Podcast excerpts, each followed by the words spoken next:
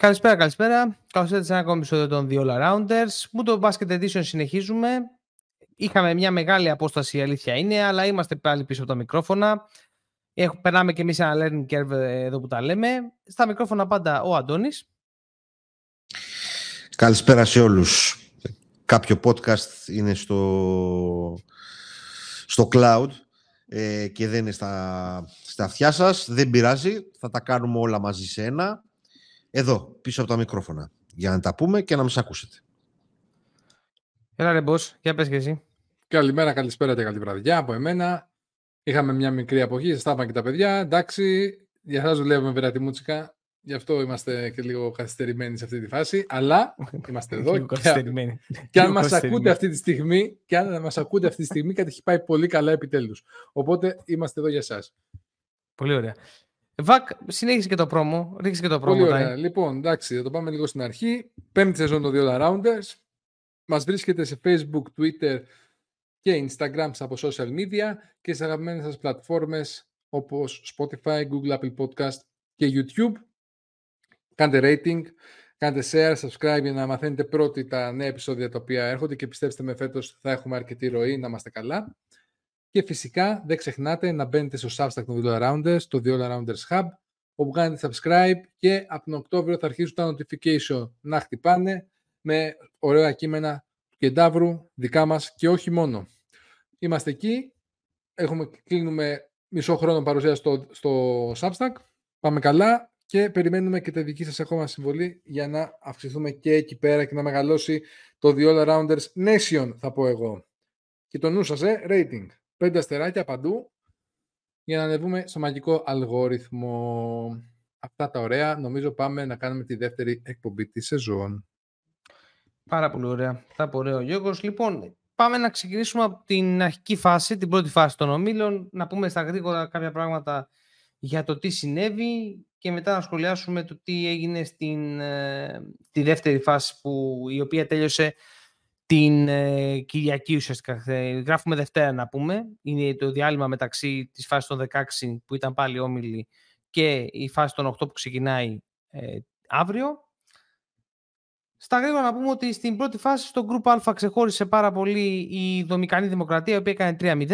Μας εντυπωσίασε, δεν το περιμέναμε, μας, απογοήτευσε πάρα πολύ, μας απογοήτευσαν πάρα πολύ οι Φιλιππίνες. Παρά και το μεγάλο ρεκόρ που έκαναν με 38.000 θέσεις στο πρώτο μάτς με τους, ε, με τους φίλους του Towns ε, και όλους τους γύρω-γύρω. Ε, τώρα δεν ξέρω, παιδιά, αν θέλετε εσείς να σχολιάσετε κάτι παραπάνω. Νομίζω ότι αυτό είναι το βασικό, ότι μας απογοήτευσαν οι Φιλιππίνες έτσι κι αλλιώς. Ε, στο δεύτερο όμιλο η Σερβία έκανε αυτό που έπρεπε. Τίποτα. Απλώς να πούμε εδώ πέρα ότι τη Δομινικανή Δημοκρατία την είχαμε βάλει μέσα παρένθεσης ως τρίτο φαβορή από τον Όμιλο. Δεν περιμέναμε να είναι τόσο χάλια οι Φιλιππίνες. Κατά τα άλλα, όλα όσα είπες είναι έτσι. Αυτό, αυτό. Σερβία, Γιώργο, έκανε αυτό που έπρεπε, όπως είπαμε. Δεν άλλαξε κάτι. Ακριβώς. Και εδώ πέρα το μόνο που μπορούμε να κρατήσουμε ως αρνητικό είναι ο τραυματισμός του Σίμανιτς στο παιχνίδι με τον Νότιο Σουδάν. Έχουμε βεραστικά στο παίχτη, Τέρνινγκ Τζοριζόφ. Πολύ σημαντικό, πολύ άσχημος τραυματισμός. Έχασε το παιδί τον νεφρό. Τώρα δεν ξέρω αν θα μπορεί να παίξει μπάσκετ από εδώ εξής, δεν ξέρω ποια είναι η κατάσταση, αλλά είναι πολύ, ένας τραγικός τραυματισμός αυτός και να πούμε περαστικά στον άνθρωπο και ήταν injuries off, ναι. όπου και από όπου και να αυτή και ό,τι φανέλα και αφοράνε. Έτσι ακριβώς. Στον τρίτο όμιλο οι Αμερικάνοι κάναν το καθήκον τους 3-0. Εμείς επίσης κάναμε το καθήκον μας παρά την μέτρια εικόνα μας κερδίσαμε την Ιορδανία, κερδίσαμε και στο μάτς τελικό την Νέα Ζηλανδία με ανατροπή. Θα κάνουμε εκτενέστερο σχόλιο για την Ελλάδα βέβαια ε, προς το τέλος. Σχετικά με αυτά, στο τέταρτο όμιλο η Λιθουανία Έκανε το 3-0 επίσης. Η, η έκπληξη ήταν ουσιαστικά ότι και με το Μαυροβούνιο ακόμη δεν φάνηκαν να προβληματιστήκαν ιδιαίτερα. Δηλαδή τους έριξαν μια 20 στο κεφάλι και ησύχασαν. Μπασκετομάνε Αίγυπτος και Μεξικό πήγαν στην, επόμενη, στην φάση των 17, της κατάταξης 17 32. Στο πέμπτο γκρουπ οι Γερμανοί κέρδισαν με ανατροπή τους Αυστραλούς και πήραν την πρώτη θέση στον όμιλο. 3-0 και αυτοί. Οι Αυστραλοί πέρασαν στην επόμενη φάση ως δεύτερη. Ε, Φιλα... Είναι μια μικρή απογοήτευση οι Φιλανδοί, εδώ που τα λέμε. Ε, δε, περιμέναμε ίσως κάτι παραπάνω. Δεν ξέρω αν έχετε κάποιο σχόλιο εδώ, Αντώνη, Γιώργο. Απλώς να, απλώς να πω το εξής. Στο δεύτερο όμιλο που πέρασες, ε, τα είπες πάρα πολύ ωραία. Να πούμε μόνο ότι είναι ενθαρρυντική εικόνα του Νότου Σουδάν και γενικά της Μπράβο. ανάπτυξης του αφρικάνικου μπάσκετ, το οποίο έδειξε να είναι ένα βήμα μπροστά, ενώ σε αντίθεση το μπάσκετ στην Ασία έδειξε να είναι ένα βήμα πίσω. Ε, το Μεξικό και η Αίγυπτος τα, τα είπες στα υπόλοιπα. Τώρα για τη Φιλανδία, ε, νομίζω ότι δεν υπήρχαν οι παίχτες για να πλαισιώσουν το Μάρκανεν και νομίζω ότι γενικότερα ήταν πολύ καλύτερες ομάδες ε, η Γερμανία και η Αυστραλία. Νομίζω ότι αν ήταν σε έναν όμιλο, δεν ξέρω, ίσως να ήταν λίγο καλύτερα, αλλά με αυτή την εικόνα που έχει η Γερμανία και σε δεύτερο βαθμό η Αυστραλία δεν μπορούσαν να κάνουν κάτι. Σωστά, για τον Νότιο Σουδάν, πραγματικά μπράβο Αντώνη που το είπες. Στο Νότιο Σουδάν να πούμε εδώ πέρα ότι ε, παρά τον εμφύλιο που γίνεται στη χώρα, σε κάποια που ισχύει ακόμα ο εμφύλιος στη χώρα, ε, κατάφε, ε, κατέβασαν μια πάρα πολύ, πάρα πολύ καλή ομάδα και πήραν και την απευθείας εισιτήριο τους Ολυμπιακούς Αγώνες. Μετά στη ναι, φάση των 17-32. Πες, Γιώργο, ναι. Αυτό κρίνει το, την παρουσία τους άκρως επιτυχημένη. Εντάξει, είναι πραγματικά πολύ μεγάλο επίτευγμα. Και να καταλήξω ότι η κατάσταση της Φιλανδίας, θα πάω σε αυτό που λέει ο πιστεύω κυρίως ότι οφείλεται και στην καλύτερη φάση που βρέθηκαν και οι υπόλοιποι αντίπαλοι της στο group. Εντάξει, θα μπορούσε να έχει πάρει το παιχνίδι με την Ιαπωνία, αλλά OK, okay, εντάξει. εντάξει. Δεν ναι. μικρή σημασία έχει. Απλά ήταν σίγουρα δύο ταχύτητες πίσω και από Αυστραλία και σίγουρα από τη Γερμανία. Είναι τρομακτικό βέβαια από πόσο μεγάλη διαφορά είναι έχει ο Μάρκαν. Έτσι. Σε αυτό το επίπεδο φαίνεται λες και είναι ο Κέβιν Ντουράν. Ε, αυτό φαίνονταν και πριν πάει στην NBA. Ήρθε πω φαίνονταν και πριν πάει στην NBA, αν θυμάστε και το καλοκαίρι σε Ευρωμπάσκετ, νομίζω ήταν που είχε κάνει την πρώτη εμφάνισή του πριν φύγει για το Σικάγο. Και σίγουρα έδειξε για ακόμη μια φορά ότι είναι dominant σε αυτό το επίπεδο. Ωραία.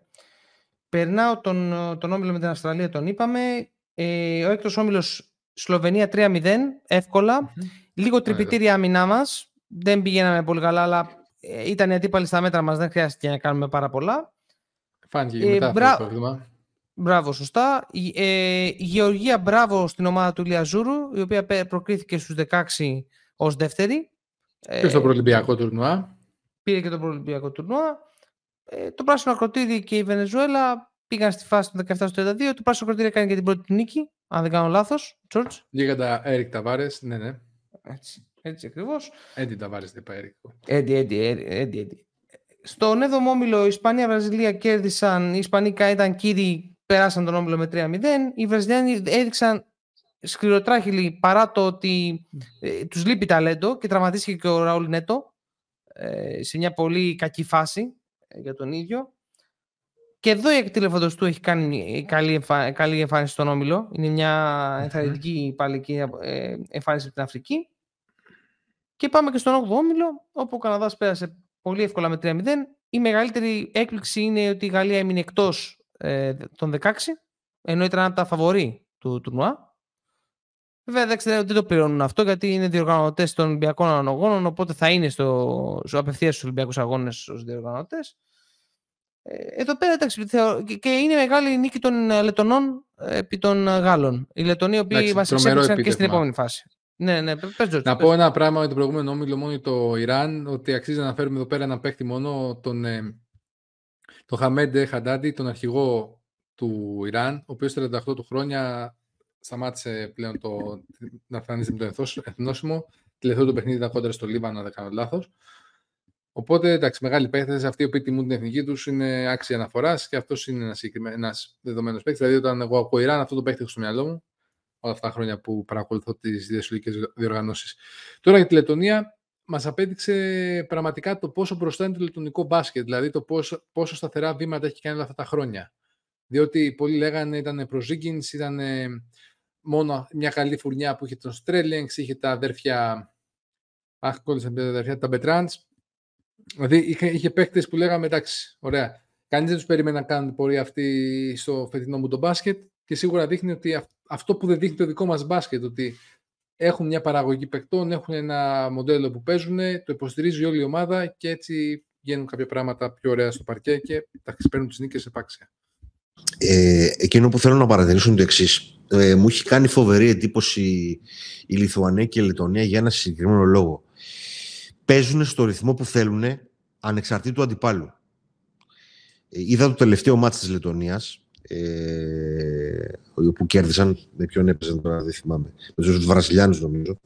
Με τους Βραζιλιάνους. Ναι, με Λοιπόν, ε, με εντυπωσίασε ο ρυθμός τον οποίο παίζανε ε, και δεν ε, τους ένοιαζε ποιος ήταν μπροστά τους.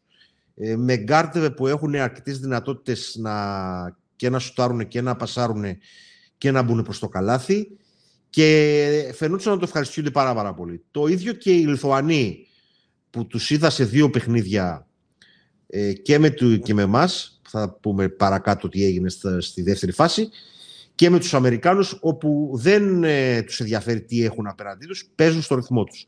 Αυτό νομίζω ότι είναι ένα πάρα πολύ σημαντικό μάθημα, ότι γίνεται μια πολύ μεγάλη συζήτηση ε, για την εθνική μας ομάδα. Θα τα πω και πιο μετά, το οποίο νομίζω ότι είναι πολύ αποσανατολιστική η συζήτηση, που μένει σε τίτλους και όχι στην ουσία, αλλά πάμε παρακάτω. Οκ, ωραία. Ε, για τον Καναδά, να πω μόνο ότι ήταν πάρα πολύ. Έκανε, μου έκανε μεγάλη εντύπωση ο Σάι και πόσο ο Σάι ο Αλεξάντερ πόσο διαφορά είχε από όλους τους υπόλοιπους σε επίπεδο. Και έτσι έκλεισε η, η πρώτη φάση και σχηματίστηκαν ε, οι εξής όμιλοι. Θα τους αναφέρω στα γρήγορα. Ιταλία, Σερβία, Πόρτο Ρίκο, Δομινικανή Δημοκρατία. Λιθουανία, Ηνωμένες Πολιτείες της Αμερικής, Μαυροβούνιο, Ελλάδα. Γερμανία, Σλοβενία, Αυστραλία, Γεωργία. Και Καναδά, Λετωνία, Ισπανία, Βραζιλία. Λέω να αφήσουμε τελευταίο τον όμιλο της Εθνικής ε, και να ξεκινήσουμε ε, από τον όμιλο ο οποίος ήταν η Ιταλία, η Σερβία, Πορτο Ρίκο, Δομικανή Δημοκρατία. Εδώ να πούμε ότι στη φάση αυτή μπήκαν οι Δομικανοί και οι Σέρβοι μπήκαν με 3-0, οι Ιταλοί με 2-1 και 2-1 και ε, οι Πορτορικανοί. Το πρώτο μάτι που ξεκίνησε ήταν το Ιταλία-Σερβία και αυτό είναι το οποίο καθόρισε πολύ στην εξέλιξη του ομίλου. Όπως και το δεύτερο και το άλλο μάτι, το Πόρτο Ρίκο, Δομικανή Δημοκρατία. Εδώ να πούμε ότι είναι επίσημα πελάτες τους οι, οι Σέρβοι, ε, ε, των Ιταλών θέλω να πω. Οι άνθρωποι τους έχουν πελατιάσει σε ευρωμπάσκετ, σε προολυμπιακό ε, και σε κάτι ακόμα, σε μια άλλη διοργάνωση, είτε είναι η τρίτη διοργάνωση, κάτι τέτοιο. Οι Ιταλοί χωρίς να έχουν κάποιο τρομερό ταλέντο, ε, με, μια, με ένα πολύ δεμένο σύνολο, με ένα ξεκάθαρο ηγέτη στο σκοράρισμα των Φοντέγκιο, που σκόραρε και 30 πόντους σε εκείνο το παιχνίδι, Κέρδισαν τους Σέρβους, ήταν πολύ, ένα πολύ άστοχο βράδυ του Μπογκδάνοβιτς, ε, με ένα καλό, ένα καλό παιχνίδι, ένα πολύ καλό παιχνίδι για τον Μιλουτίνοφ. Θεωρώ ότι το πολύ κρίσιμο σημείο στο οποίο έκανε λάθος, κατά τη γνώμη μου, ο πάγκος της Σερβίας, δεν ξέρω αν το έχετε δει τώρα στο μάτς, είναι που αποσύρει ξαφνικά προς το τέλος του τρίτου δεκαλέπτου, ενώ έχει πάρει μια πολύ καλή διαφορά, αποσύρει τον Μιλουτίνοφ και τον Μπογκδάνοβιτ, και αντί να το σκοτώσει το μάτς, να τους τελειώσει, ε, χάνει ένα μάτς μέσα στα χέρια του από τον Τζίτζι Ντατόμε. Δεν ξέρω αν έχετε κάποια άλλη εικόνα του παιχνιδιού, αν θέλετε να ε, πείτε κάτι περισσότερο. Δεν έχω να προσθέσω κάτι και στο τέλος για μένα πιστεύω ότι το χάνει το παιχνίδι ο Πέσιτς με το κοτσάρισμά του. Οι Σέρβοι επιμείνανε πάρα πολύ με τον ε, Μπογκδάνοβιτ ο Σου. Εντάξει, συμβαίνουν και αυτά για αυτούς τους παίκτες να έχουν ένα τόσο άστοχο βράδυ. Απ' την άλλη, όμως, δεν ψάξαν και διαφορετικές λύσεις να πάρουν σκορ από, mm-hmm. από του άλλους παίκτες. Επιμείναν πάρα πολύ συγκεκριμένους. Και απ' την άλλη οι Ιταλοί τους βγήκε το παιχνίδι, είδαν το Φοντέκιο με 30 πόντους και τρομερά ποσοστά και έξω στο παιχνίδι, δηλαδή με μόλις δύο τρίποτα έπαιρνε 30 πόντους αυτός ο παίχτης. Κατάφεραν να πάρουν μια πολύ σημαντική νίκη που εν τέλει εντάξει τους αφήνει εκτός συνέχεια, όπως θα δούμε και αργότερα. Όχι εκτός, ψέματα λέω. Τους άφησε, μπερδεύτηκα, λάθος. Όχι. Γράψε, γράψε, γράψε, όχι, απλά, απλά το αρνητικό είναι ότι η εξέλιξη του άλλου ομίλου τους έφερε τους Αμερικάνους. Τους έφερε τους Αμερικάνους, τους έχω ξεγραμμένους ήδη. Ε, ναι. Οπότε θέλω να πω ότι με λίγα λόγια οι Σέρβοι για ακόμα μια χρονιά δείχνουν ότι έχουν θέμα στο πάγκο. Εγώ αυτό πιστεύω. Εντάξει, τους λείπει και ο Γιώργιτ, αλλά για να κερδίσει αυτή την Ιταλία ναι. και να χάσει το παιχνίδι από τον Ατόμε που είναι σε 30 φεύγα. Εντάξει. OK, okay, δέχομαι ότι είχαν το σοκ του τραυματισμού του Σιμάνιτς. Αλλά σε κάθε περίπτωση πρέπει να κάτι να δουν ή κάπως να αλλάξει. Θα δουν στα επόμενα παιχνίδια που τώρα είχαν το μαξιλαράκι. Να πούμε ότι όλο αυτό το σύστημα της FIBA με το δεύτερο γύρο και προσωπικά με βρίσκει. Το έχω διαβάσει καλό, αλλά προσωπικά σίγουρα με βρίσκει ε, αντίθετο. Διότι δίνεις στους μεγάλους μια ευκαιρία. Και αυτό το είδαμε και με τη Λιθουανία αργότερα, το είδαμε και με άλλες ομάδες. Θέλω να πω ότι πρέπει κάπως να αυτό γίνει πιο ανταγωνιστικό, διότι και οι ομάδες σίγουρα ξέρουν, δηλαδή οι Σέρβοι σίγουρα ξέρουν ότι αν χάσουν δεν χάνονται. Όχι, κάνεις λάθος αυτό. Συγγνώμη, εγώ να, επειδή αυτό, το, αυτή η κουβέντα παίχτηκε πάρα πολύ, Αντώνη, αν δεν σε πειράζει να κάνω μια παρένθεση. Όχι, εννοείται. Ε, ότι, ότι το συγκεκριμένο φορμάτ για μένα είναι πάρα πολύ ωραίο. Συγγνώμη. το, το, το, το φορμάτ αυτό ε, οι, δομι, οι Δομικανοί είναι αυτοί που χάσαν την ευκαιρία. Αν οι, Δομικανοί κέρδιζαν το Πόρτο Ρίκο, καληνύχτα σας θα ήταν οι Σέρβοι. Δηλαδή θέλω να πω ότι τι σημαίνει ότι το φορμάτι είναι άδικο, δίνει δεύτερες ευκαιρίες και τρίτες; Και στο κάτω-κάτω, ε, ε, οι Λετονοί που παίξανε δηλαδή κερδίσανε τους ε, τους Ισπανούς και μετά οι Ισπανοί ήθελαν νίκη με τον Καναδά, ο οποίος και αυτός δηλαδή... μετά έχασε από τους Βραζιλιάνους. Δηλαδή αυτό το σύστημα ίσα ίσα πάλι σου, σου, σου, σου μεταφέρεις τις νίκες. Αν θες κάπου που είναι άδικο αυτό το σύστημα, είναι στην περίπτωση τη δική μας για παράδειγμα, ε, που είχαμε δύο στα δύο θα μένει εκτός. Που, που, δύο στα δύο θα μένει εκτός. Έτσι όπως ήταν τα πράγματα. Που δεν θα κάναμε δύο στα δύο, αλλά. Σου λέω, Επειδή... αντί στο ναι. το απόλυτο. Α, αυτό, αυτό έχεις μια ήττα από την USA, ας πούμε. Ακριβώς. Και έχεις μια ήττα από ένα από τα φαβορή του τέτοιου. Δεν θέλω να πω ότι αν έχει ένα δύναμο σημείο, είναι αυτό. Ότι υπάρχει περίπτωση mm. να πας στη δεύτερη φάση, να κάνεις 2 στα 2 και λόγω των αποτελεσμάτων να μείνεις off. Να μείνεις εκτός. Αλλά όχι, την όχι όμως ότι είναι adύναμο σύστημα. σα ίσα το ότι έχουμε μια οχτάδα με τη Λετωνία ε, μέσα. Ε, sorry, δεν λέει αυτό για το σύστημα. Σωστό και αυτό. Αυτό μόνο έτσι, σαν παρένθεση. Δεν ξέρω, νομίζω ε, αν... επισήμω θα πέσει και πολύ σωστά. Να μας πει και ο Αντώνης τι πιστεύει. Όχι αυτό απαραίτητα αν θέλει. Το σχολείο του. Εγώ έχω να πω ότι ο Σιμώνο Φωτοντέκιο είναι το μέλλον στο μπάσκετ. Αυτό θέλω να πω. Ότι αυτού του στυλ παίχτε τα επόμενα χρόνια θα κυριαρχήσουν. Ε, στην Ελλάδα το μυαλό μας είναι ακόμα στα γκαρντ. Ε, το μπάσκετ πάει προς το Σιμόνε Φοντέκιο ε, και όχι προς τον Κέντρικ Ναν, Μάικ Τζέιμς κτλ. Ε, κάνω διάφορες συνδέσεις τώρα. Ε, και είναι πάρα πάρα πολύ σημαντικό ότι οι Ιταλοί έχουν ένα δύο παίχτη. Από εκεί πέρα, για τη Σερβία δεν είμαι πολύ αντικειμενικός να μιλήσω γιατί δεν τους συμπαθούσα ποτέ από μικρό παιδάκι. Δεν, ε, είτε ως πρώην Ιουγκοσλαβία, είτε ως Σερβία, είτε αν συμπαθούσα κάτι από όλους, όλο αυτό το πρώην Ιουγκοσλαβικό τόξο, μπασκετικά καθαρά όμως μόνο, ήταν οι Κροάτες λόγω της αγάπης μου για τον Τόνι Κούκοτς. Ε, από εκεί πέρα ε, νομίζω ότι έχουν χαρακτηριστικά προβλήματα Βαλκανιάδας. Ε, δεν ξέρουν να μετρήσουν σωστά τα, το μέγεθός τους. Ε, έχουν και προβλήματα στον πάγκο και είναι πολύ πολύ τυχεροί που η Δομινικανή Δημοκρατία είναι τόσο άπειρη αν θέλεις και πήγε και χάσε από το Πουερτορίκο. Ε, διότι δεν έπαιζε και άμυνα εδώ που τα λέμε η Δομινικανή Δημοκρατία σε όλο το τουρνουά. Η πρώτη φάση ήταν εύκολη για αυτούς, γιατί βρέθηκε σε, το, σε πολύ χάλια κατάσταση, όπως είπαμε προηγουμένως, οι Φιλιππίνες. Ε, τίποτα, εμένα αυτό μου, μου μένει τώρα για το. Μια, πώς το λένε, γρήγορη για το κομμάτι που είπες για το Μιλουντίνοφ. Ε, να θυμίσουμε εδώ ότι στο συγκεκριμένο μάτι έπαιζε αντίπαλος με τον Νικολό το Μέλι. Ε, δεν έχει σέντερ η Ιταλία. Ε, Παρ' όλα αυτά, για μένα, οι Ιταλοί περνώντας την Οχτάδα ε, κάνουν υπέρβαση βάσει του συνολικού τους ταλέντου. Και είναι άτυχη, ναι. Και, είναι, και πολύ άτυχοι γιατί τους έρχεται οι Ηνωμένες Πολιτείες που είναι πάρα, πάρα πολύ δύσκολο να λόγω αθλητικότητας ε, να τα, βάλουν, να τα βγάλουν πέρα. Τέλος πάντων, αυτά σε γενικές γραμμές. Είπαμε προηγουμένως ότι το Πορτορίκο κέρδισε, άρα έδωσε την ευκαιρία στους δυνατούς να περάσουν. Ε, και κάπως έτσι νομίζω πέρασαν από αυτόν τον όμιλο Ιταλία και Σερβία. Πάμε στον επόμενο όμιλο που ήταν ο... να αφήσουμε το δικό μας να το αφήσουμε. Ναι, να τον αφήσουμε. Απλά να, κάνω, να πω εδώ πέρα ότι το μάτι το οποίο είναι ακόμη μάτι το οποίο ξεχωρίζει είναι το 97-102 που κερδίζει το Πορτο ναι. Ρίκο του Ζουμικανούς, όπου ο Τρεμόν, ο Τρεμόν Γόντερ βάζει 37 πόντους και έχει 11 assist και ο Κάρλος Λάντον βάζει 39 πόντους με 10 rebound. Απλά έτσι για την ιστορία των, ε, των πεπραγμένων. Ε, ωραία. Πάμε τότε στο όμιλο. Να το έχω μπροστά μου, γιατί για να φύγουμε λοιπόν, πάμε Γερμανία... στο όμιλο Γερμανία, Σλοβενία, Αυστραλία, Γεωργία.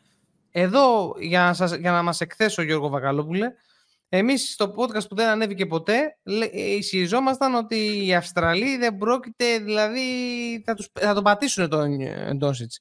Όχι μόνο δεν τον πάτησαν τον Ντόσιτς, Τους έριξαν και 10 πόντους στο κεφάλι και στο τέλος καβλάτιζε ο Κοντρούλη. Ισχύει. Ισχύει. Ισχύει αυτό. Δεν, τι να πω. Εντάξει, εντάξει ο Κοντρούλη μας έκανε πλάκα. Βέβαια μετά εντάξει, εμφανίστηκε άλλος και του ρίξε καμιά φαπούλα, μπασκέ, αλλά θα πω ότι άλλος ήταν βασιλικός λόγος που χάσαμε τους Γερμανούς και εντάξει, τώρα περισσότερο εγώ προσωπικά έψαχνα την έκπληξη. Και mm-hmm. εντάξει, τη βρήκα στο πρόσωπο της Λιτωνία αργότερα. Αλλά, αλλά το θέμα είναι ότι οι Σλοβαίνοι, όπως ήταν και μετά, αυτό που το, λέγαμε σε αυτό το άγραφο επεισόδιο, θα το βγάλουμε με τίτλο τα, τα, το απόκριφο επεισόδιο του Δύο Rounders. Το καλύτερο είναι ότι σε αυτό το επεισόδdio, το καλύτερο είναι ότι σε αυτό το επεισόδιο μιλάω μόνο εγώ. Δηλαδή, βλέποντας το βίντεο, ναι. είναι φοβερό να βλέπεις τον εαυτό είναι... μου να κάνει έτσι, να, να, να, είναι σαν αναμονή. Και να, να, είναι υπέροχο αυτό. Και το συνέστημα να σου στέλνει μετά και να σου λέει: Παιδιά, δεν γραφτήκατε εσείς οι δύο. Αλλά αυτό, εντάξει, τέτοια έχουμε κάνει πολλά. Τώρα κάνουμε, έχουμε κάνει, όλοι έχουμε κάνει τα bloopers μας και οι τρεις μας, πρώτα απ' όλα εμένα. Αλλά το θέμα ποιο είναι, σε αυτό το άγραφο επεισόδιο είχαμε αναλύσει πολύ καλά το συγκεκριμένο κομμάτι, πιστεύω. Αν ξέρετε το άμα δεν μας βγήκε. Γιατί στη δεύτερη φάση βγήκαν κάποια πράγματα. Θέλω να πω ότι με τη Σλοβενία, για παραδειγμα Για την ε, Γερμανία έχουμε όμως κάτι να πούμε. Που ε, ε, είναι, μαζί με, την, με τη Λιθουανία είναι οι μόνες αίτητες ομάδες μέχρι τώρα στο, στο τουρνουά. Θα, μιας και ανέφερες τη Λιθουανία, θα πω ότι μία αποτελεί έκπληξη το πώς έχει φτάσει μέχρι εκεί που είναι. Αν, αν μη τι άλλο, δεν σου λέω ότι κακό δεν τους περίμενες, αλλά έτσι όπως έχουν φτάσει είναι μια έκπληξη. Η δε Γερμανία είναι κουρδισμένη. Θεωρώ ότι είναι μια καλοκουρδισμένη ομάδα η οποία από το πρώτο μάτς της είναι σοβαρή, όσο μπορεί, εντάξει, δεν σου λέω, έχει τα up and downs στο παιχνίδι, έχει καλά fundamentals μέσα στο, από τους παίχτες της, έχει ένα μεγάλο skill set όλη η δωδεκάδα της. Και σίγουρα είναι τα φαβορίτσα όπως πάει. Και θα περιμένω έτσι όπως έχουν έρθει και διασταυρώσεις, περιμένω να δω ένα τελικό Γερμανία-Αμερική που δεν θεωρώ τελειωμένους τους Γερμανούς σε αυτή την περίπτωση, καθόλου ε, εδώ να πούμε ότι οι Γερμανοί παίζαν χωρίς τον Φραντ Βάγκερ, ο οποίος ε, έχει τραυματιστεί ε, νομίζω ναι. από την πρώτη φάση. Και, και σύμφωνα με σημερινά ρεπορτάζ, mm-hmm. σύμφωνα με σημερινά ρεπορτάζ, κάνει προπόνηση, δεν έχει ξεκινήσει ακόμα τις επαφές. Μπορεί να παίξει αύριο, αλλά πιστεύω ότι μετά μπορεί να πάρει κάποιο χρόνο. Δηλαδή μπορεί να έχει μια λύση. Τώρα δεν ξέρω κατά πόσο τον εμπιστευτεί mm-hmm. ο προπονητής. Ωραία.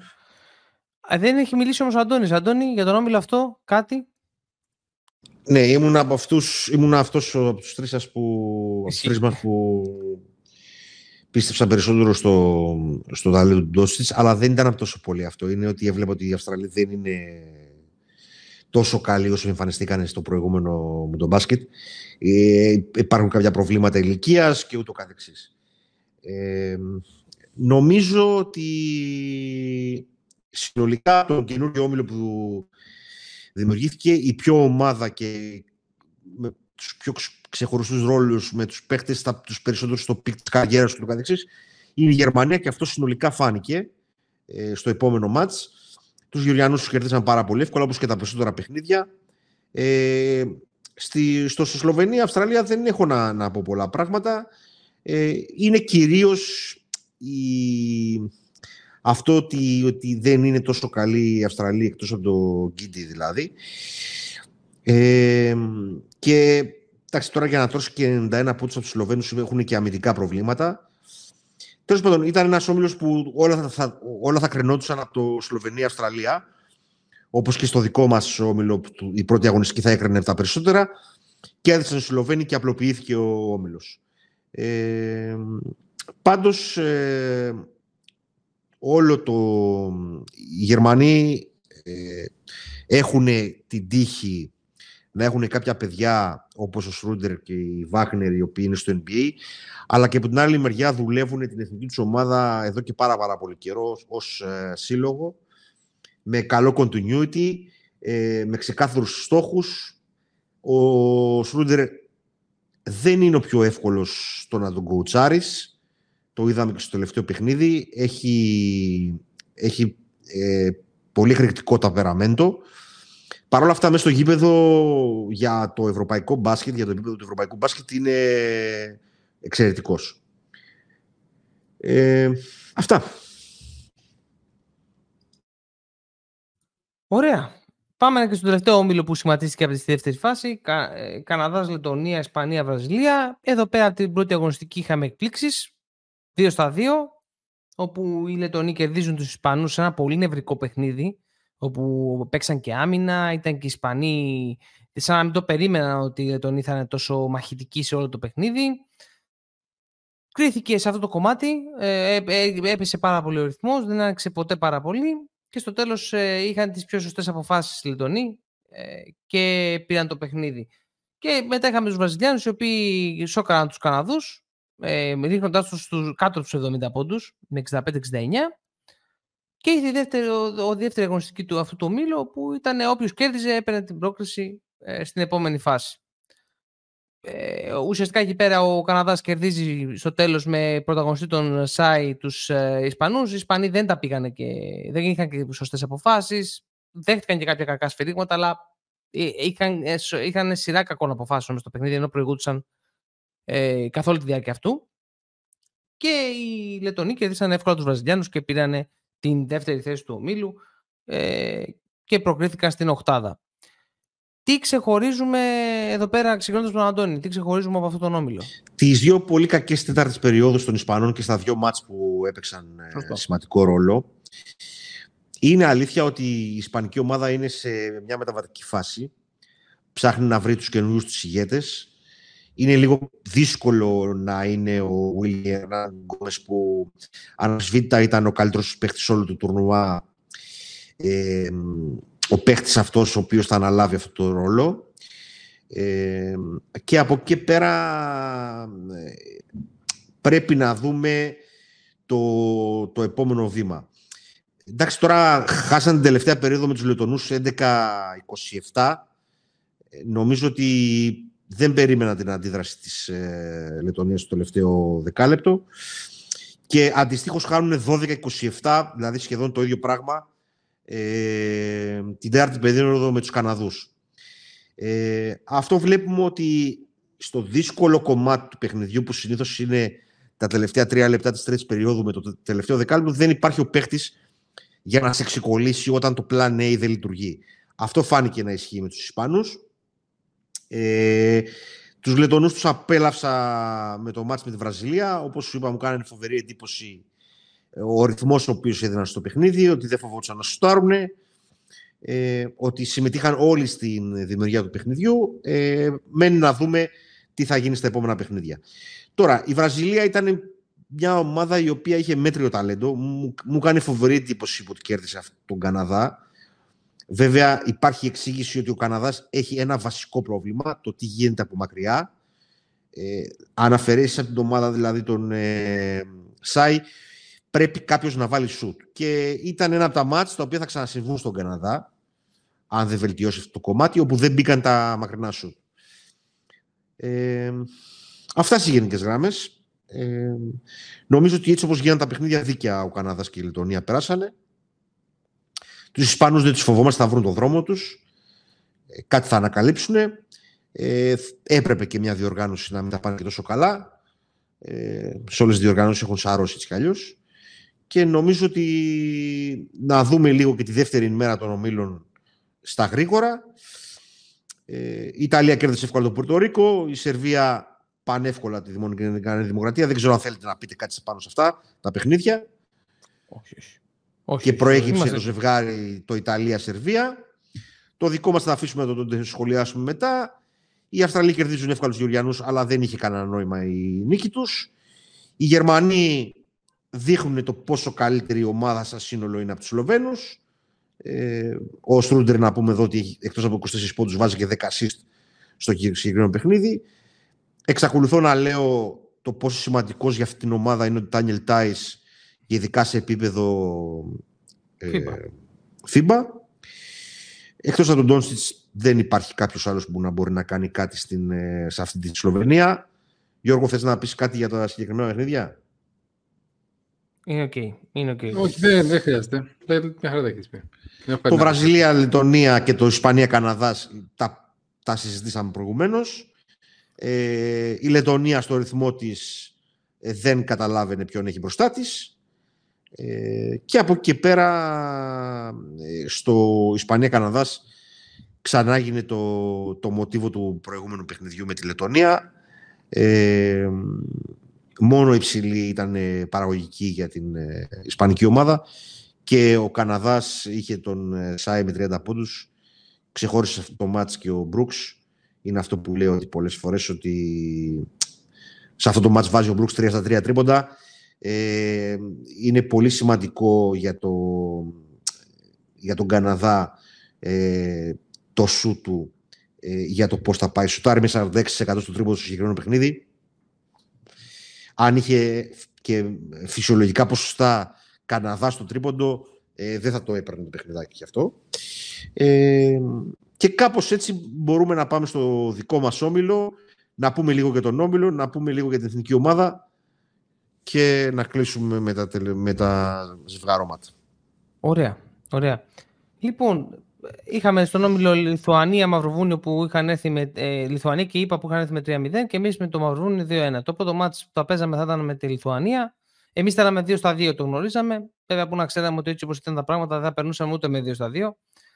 Ε, να πούμε ότι εδώ η Ελλάδα από την πρώτη φάση ε, είχαμε δείξει ε, μεγάλο πρόβλημα στο μέγεθος. Δεν μπορούσαμε λόγω της έλλειψης του Μίτογλου, δεν μπορούσαμε να εξασφαλίσουμε το rebound. Δεν μπορούσαμε ούτε να έχουμε μια, ένα point of reference. Το λέω στα αγγλικά τώρα γιατί δεν μου ήρθε, είμαι τόσο, ε, ήμουν τόσο κολλημένος. Δεν είχαμε μια σημείο αναφοράς μπράβο Κώστα στην επίθεση, να ακουμπήσουμε κάπου την μπάλα, να ξεκουραστούν λίγο τα γκαρντ μας. Ε, αυτό που κάναμε ήταν ουσιαστικά να παίζουμε κατά κύριο λόγο με το Λαρεντζάκη και το Γουόκαπ και ό,τι κάνουν γύρω-γύρω. Ε, ο Χατζηδάκης, αν δεν κάνω το παιδί, ε, και ο Μωραήτης που, και ο Μποχωρίδης προχωρούσαν από τον πάγκο προσπαθούσαν, αλλά ήταν φιλότιμη η προσπαθία τους, πραγματικά ήταν φιλότιμη, αλλά δεν μπορούσαν να τα βάλουν σε αυτό το επίπεδο, ειδικά με τους Λιθουανούς, σε αυτό το κομμάτι. Γενικώς το μάτι με τους Λιθουανούς κρίνεται στο, ουσιαστικά στο ότι μείναμε από δυνάμεις από ένα σημείο και μετά. Ενώ ξεκινήσαμε με ένα καλό πλάνο, κατά τη γνώμη μου, ε, όπου δείχναμε παγίδες στον, ε, στον Βαλαντσούνας, ε, οδηγήσαμε σε λάθη, σε κακή κυκλοφορία τη Λιθουανία. Ήμασταν και εύστοχοι και προηγηθήκαμε. Στο δεύτερο ημίχρονο, μετά από την τρίτη, προς το τέλος της τρίτης περίοδου, τέταρτη περίοδο, χάσαμε τα αυγά και τα πασχάλια, αρχίσαμε να κάνουμε ακατανόητα πράγματα, ήταν λογικό βέβαια, ήταν μια ομάδα που ήταν άπειρη, να τα λέμε και αυτά, άπειρη σε αυτό το επίπεδο του πώς να διαχειριστεί και με συγκεκριμένες λύσεις στα χέρια. Ε, εδώ να πούμε ξανά πράγμα το οποίο το είπαμε σε αυτό το άγραφο podcast που λέμε ότι είναι αστεία η διοργάνωση όταν σου λέει ότι ε, πριν την διοργάνωση τραυματίζεται παίκτης, δεν μπορείς να τον αντικαταστήσει και κατέβαμε 11. Το λογικό θα ήταν να, να έχεις 14 ώστε να μπορείς να έχεις επιλογές σε περίπτωση που συμβεί κάτι. Στο τέλος, μάλιστα με το Μαυροβούνιο κατεβήκαμε με 10, γιατί και ο Θανάσης τραυματίστηκε. Τέλος πάντων, ε, είναι για την επόμενη διοργάνωση τη κι δεν είναι κάτι άλλο. Και με το Μαυροβούνιο, ουσιαστικά εντάξει, ε, δείξαμε μια μικρή διαφορία που εμένα με ενόχλησε, να είμαι ειλικρινής. Ε, γενικότερα η συμπεριφορά λίγο. Το, αυτό το pat-pat που έγινε γενικότερα στην ομάδα, ανέκαθεν θεωρώ ότι το pat-pat σε αυτές τις περιπτώσεις δεν βοηθάει πάρα πολύ αλλά δεν, πρέπει να, αλλά δεν είναι αφορά τους παίχτες κυρίως, αφορά τους ανθρώπους που τρέχουν γύρω-γύρω την Ομοσπονδία και τα πάντα. Εμένα το σχόλιο μου είναι ότι με το pat-pat δεν μπορείς να βρεις πολλά πράγματα. Ε, μπορείς να κάνεις μια καλή κριτική και να πας παρακάτω. Τώρα μάλιστα ακούγεται, δεν ξέρω αν έχει επιβεβαιωθεί από το ρεπορτάζ, ότι ο coach του θα αποτελέσει παρελθόν. Παρά το ότι έχει τριετές συμβόλαιο ε, με την εθνική ομάδα. Αυτό είναι το overall σχόλιο που έχω. Παιδιά, ας ξεκινήσουμε κουβέντα ε, πάνω σε αυτό. Γιώργο, ε, πιάσε λοιπόν, εσύ. Θα πιαστώ από το τελευταίο που ανέφερες. Αυτή τη στιγμή ναι, υπάρχει, όλοι λένε ότι θα τελειώσει ο Κοτσιτούδης, θα αναλάβει ο Σπανούλης προπονητής. Εντάξει, είναι μια κλασική τακτική που όπως έγραψε πολύ πετυχημένα ένας δημοσιογράφος, δεν θα με το πει το όνομά του, το χάνω αυτή τη στιγμή, ότι αν άφησε κάτι λέει ο Βασιλακόπουλος στην ΕΟΚ ξεχασμένο μέσα σε ένα σφιτάρι θα ήταν το πώ θα φανεί ότι ανάλαβε την ευθύνη ενώ ουσιαστικά τη ρίχνει σε άλλου. Εδώ τα πράγματα τα λέμε όπως έχουν. Από την αρχή ως το τέλος αυτό θα κάνουμε. Μέχρι να σταματήσουμε αυτή την εκπομπή και αν ποτέ γίνει αυτό δεν με ενδιαφέρει. Αλλά θα τα λέμε τα πράγματα δεν πάει να μας ακούνε και μόνο, μόνο δύο άτομα. Όταν ήρθε ο κύριος Λιόλος στην διοίκηση της ΕΟΚ, περιμέναμε, εγώ τουλάχιστον, περίμενα να θα δω κάτι διαφορετικό, κάτι πιο σύγχρονο. Ναι, αλλάξα κάποια πράγματα είτε αφορούσαν διαιτησία, είτε αφορούσαν κάποια άλλες διαδικασίες στα γύρω τοπικά έσκα, εσκανά ιστορίες. Αλλά αυτό το οποίο δεν δέχομαι με τίποτα πλέον εν έτη 2023 και όταν έχεις τόσα λαμπρά παραδείγματα δίπλα σου ως case studies να μελετήσεις. είτε λέγονται Ισπανοί, είτε λέγονται Λετονοί, είτε λέγονται αν θέλεις να πάμε... Πολύ ωραία μπορεί να συστήσω στην ΕΟΚ να δουν το ντοκιμαντέρ της Redeem Team στο Netflix, να δουν λιγάκι πώς, ένα, πώς οι Αμερικάνοι, με όλο τον πλαζέιφος που είχαν, όλο το ταλέντο που είχαν, πώς κατάφεραν να συγκεντρώσουν τους 12 καλύτερους παίκτες εκείνη την περίοδο, επί τρία χρόνια να τους βλέπουν για ένα στόχο. Το κάνανε. Ρίξαν εγωισμούς κάτω, ρίξαν τα πάντα. Το κάνανε όμως.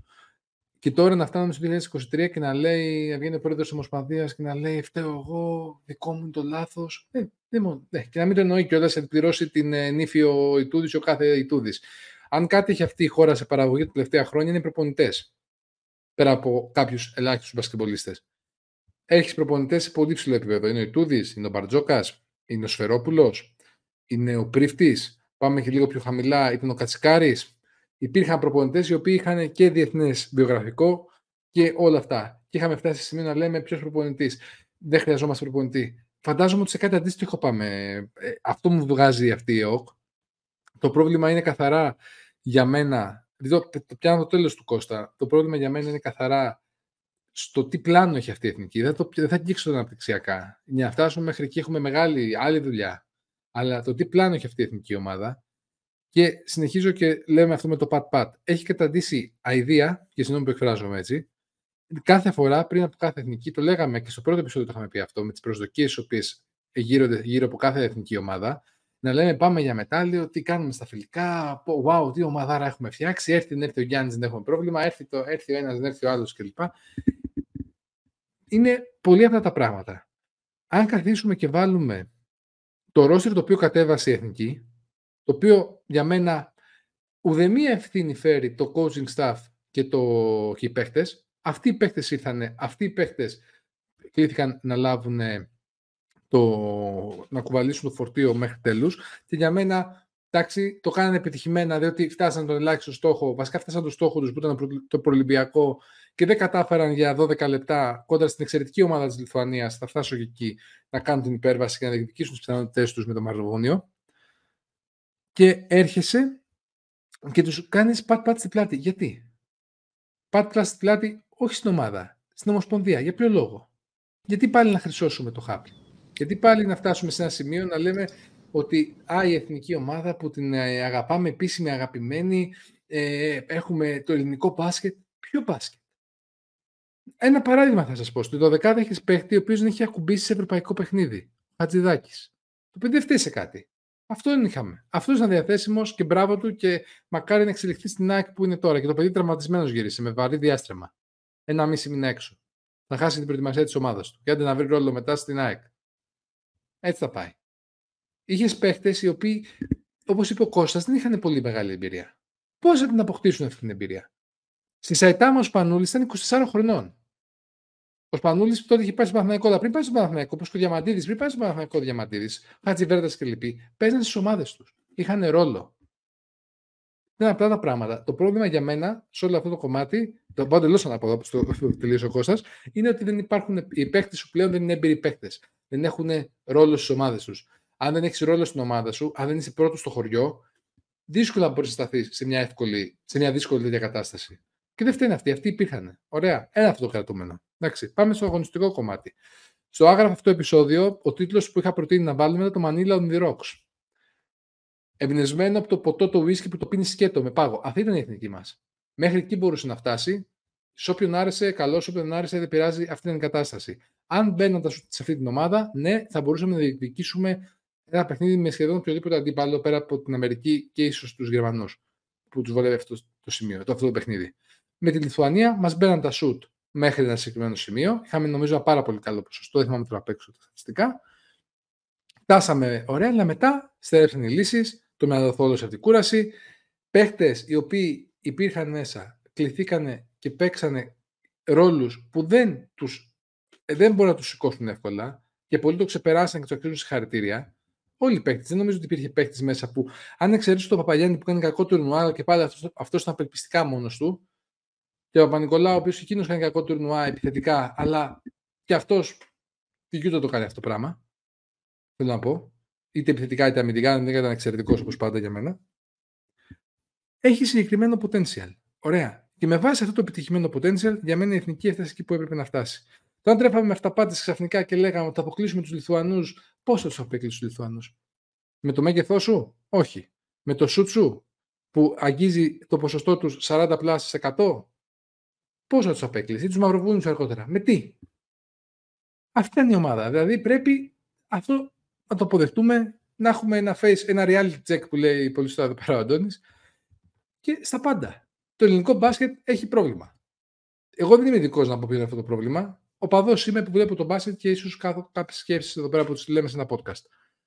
Τέλος πάντων, αυτά είναι σαν πρώτες σκέψεις. Έκανα μεγάλο ραν. Συγχωρέστε με, αγαπητοί ομοειδεάτες. Οπότε και συναγωνιστές. Αυτά τα ωραία τα επόμενα. Αντώνη, νομίζω σου έδωσα πολλές αφορμές ναι. και, και εγώ και ο Κώστας. Έχει, έχει πολλά να πει ο Αντώνης, νομίζω. Ναι. ναι. Ε, καταρχήν να πούμε ότι η Λιθουανία απέδειξε και στο μάτι με την Αμερική για να κάνω ένα γενικό σχόλιο για τον Όμιλο ότι είναι σε πάρα, πάρα πολύ καλή κατάσταση και το σημαντικότερο είναι ότι αυτός ο προπονητής, ο Μαξ Βίτης, είναι εξαιρετικός προπονητής. Εκμεταλλεύεται όλα τα εργαλεία. Έχει κάνει ως πόλο στην επίθεση το Βαλασιούνας σε έναν όμιλο που δεν υπήρχε ψηλός να τον αντιμετωπίσει με αποτέλεσμα οι εξαιρετικοί του σουτέρ να βρίσκουν σουτ και με την Ελλάδα και με την Αμερική μέχρι να ξυπνήσει η Αμερική στο δεύτερο δεκάλεπτο ε, πάρα πάρα πολύ ελεύθερα. Δεν είναι τυχαίο ότι τα βάζουν δηλαδή. Δεν είναι σουτ μαρκαρισμένα. Εμείς εκτός ότι στο πρώτο, στο πρώτο ημίχρονο ήμασταν πάρα πολύ εύστοχοι με αυτά τα γνωστά τα λαραντζάκια κτλ. Ε, Χωρίς δηλαδή κανένα ιδιαίτερο σύστημα και τον εξαιρετικό walk-up σε όλο το τουρνουά να του βγάλουμε το καπέλο. Ε, σας μιλάω ειλικρινά, η εικόνα του Παπαγιάννη σε όλο το τουρνουά μου προκάλεσε θλίψη. Και είναι για το μοναδικό παίχτη θα το πω αυτό. Διότι είναι και ο μοναδικός ο οποίος δεν πλησίασε ούτε καν το 10% των δυνατοτήτων του. Σε κανένα κομμάτι του παιχνιδιού. Όλα τα άλλα τα παιδιά, ο Παπα-Νικολάου παίζει δύο χρόνια στο Ολυμπιακό χωρίς αναπληρωματικό, τα έχω ξαναπεί αυτά. Το παιδί ήταν λιωμένο, φαινόταν αυτό. Τα πόδια του δεν ήταν σε κατάσταση. Το σου του έχουμε ξαναπεί πάρα πολλές φορές. Είναι 95% πόδια. Ε, έχω πολύ μεγάλες ανησυχίες το πώς θα είναι ο Παπα-Νικολάου την επόμενη χρονιά, αν δεν γίνει σωστή διαχείριση. Ήταν φυσιολογικό. Αλλά για τον Παπαγιάννη που προερχόταν από μια χρονιά η οποία δεν έπαιζε και πάρα, πάρα πολύ, έπρεπε να δείξει πράγματα για την καινούργια του ομάδα έπρεπε να δείξει ένα ε, πώς λέω, διεθνές παλκοσένικο ότι εγώ είμαι εδώ και κακώς με διώξα. Ήτανε θλιβερή η παρουσία του. Ε, με αποτέλεσμα να πηγαίνουν πολύ βαθιές βοήθειες στο Βαλατσιούνα στο δεύτερο ημίχρονο για να κάνουν τη γέφυρα και όσο κουραζόντουσαν οι βασικοί παίχτες γιατί αυτή η ομάδα είχε έξι παίχτες, εφτά Δηλαδή, αν εξαιρέσεις το, τον Γόκαπ, τον Λαρετζάκη, τον ε, Παπα-Νικολάου, τον Παπαπέτρου και τον Παπαγιάννη, που θα έπρεπε να ήταν η βασική πεντάδα από το ξεκίνημα, γιατί έχει κάνει λάθη και ο πάγκος σε όλο το τουρνουά και σε όλη τη διαχείριση. Και να ερχόταν από τον πάγκο Φανάσης για να δώσει ενέργεια ο Λούτζης που έχει κάποια παιχνίδια στη, στην πλάτη του ε, και ο Ρογκαβόπουλος και νομίζω ότι αυτά, αυτό ήταν η εθνική ομάδα. Ε, ε, τα rotation στην άμυνα λοιπόν στο δεύτερο ημίχρονο για να επανέλθω από τη βαθιά βοήθεια του Βαλανσιούνας δεν γίνανε ποτέ. Φάγαμε όλα τα τρίποτα του κόσμου, αλλά όπως ξαναείπα, δεν το ήταν μόνο σε εμάς, το κάναν και με τους Αμερικάνους αυτό. Άρα είναι πράγμα το οποίο το έχουν δουλέψει. Για να κλείσω και τα αγωνιστικά. Ε, δείξαν τα δόντια τους και με τους Αμερικάνους. Τους πρώτο ημίχρονο ε, τρώγανε οι Αμερικάνοι τη μια σφαλιάρα μετά την άλλη. Οι Λιθουανοί δεν κολώσαν πουθενά, έπαιξαν στο ρυθμό τους, στο μπάσκετ που τους αρέσει, που είναι η κουλτούρα τους, η ταυτότητά τους όλα τα χρόνια, είτε πετυχαίνουν είτε αποτυχαίνουν. αποτυχάνουν. Ε, Επομένως, κλείνουμε το κομμάτι τους σε αυτόν τον όμιλο. Λιθουανία και Αμερική ήταν εκ των πραγμάτων οι καλύτερε ομάδε και σωστά περάσαν. Με το Μαυροβούνιο, για να πιαστώ από, από εκεί που τελείωνε ο Κώστας και μετά να πάω στα δικά σου. Είναι χαρακτηριστικό πρόβλημα του ελληνικού μπάσκετ όλα τα χρόνια. Έχουμε χάσει άπειρους μικρούς τελικούς και καλά από απογοήτευση. Τι σημαίνει αυτό; Τι, αυτό τι σημαίνει; Ένα κακό πράγμα του DNA μας. Να δώσω για χαρακτηριστικό παράδειγμα το 2007 μια εξαιρετική ομάδα. Είναι σαν να μην κατεβήκαμε ποτέ στο μικρό τελικό. Σαν, ναι, με τους Λουθανούς. Λουθανούς πάλι. Ναι, ναι, ναι, ναι. Σε άλλο μοντέλο, με άλλους παίχτες, με άλλα ταλέντα. Γιατί βλέπω πάρα πάρα πολύ να γράφεται το κομμάτι του ταλέντου κτλ. Όταν δεν έχεις μεγάλο ταλέντο, προσπαθείς να κάνεις κάτι άλλα πράγματα, έτσι ώστε τα άλλα να σε πάνε εκεί που δεν σε πάει το ταλέντο σου. Έχουμε πρόβλημα τεράστιο στο να πούμε τι είναι αυτό ε, το οποίο μας πηγαίνει πίσω. Το ένα είναι το κομμάτι των προσωπικών. Αυτό ήταν ένα τουρνουά, ειδικά από τότε που τραυματίστηκε ο Μίτοκλου, που αυτά που κάναμε αυτά ήταν που, τα αναμενόμενα. Δεν είναι τίποτα το, το, το σημαντικό. Μετά, εθνική ομάδα. Αν δεν συνεργαστούν η εθνική ομάδα, αν δεν έδωσε συνεννόηση με τους ε, συλλόγους της χώρας, τους μεγάλους, εγώ αυτό το πρόβλημα δεν το βλέπω να λύνεται.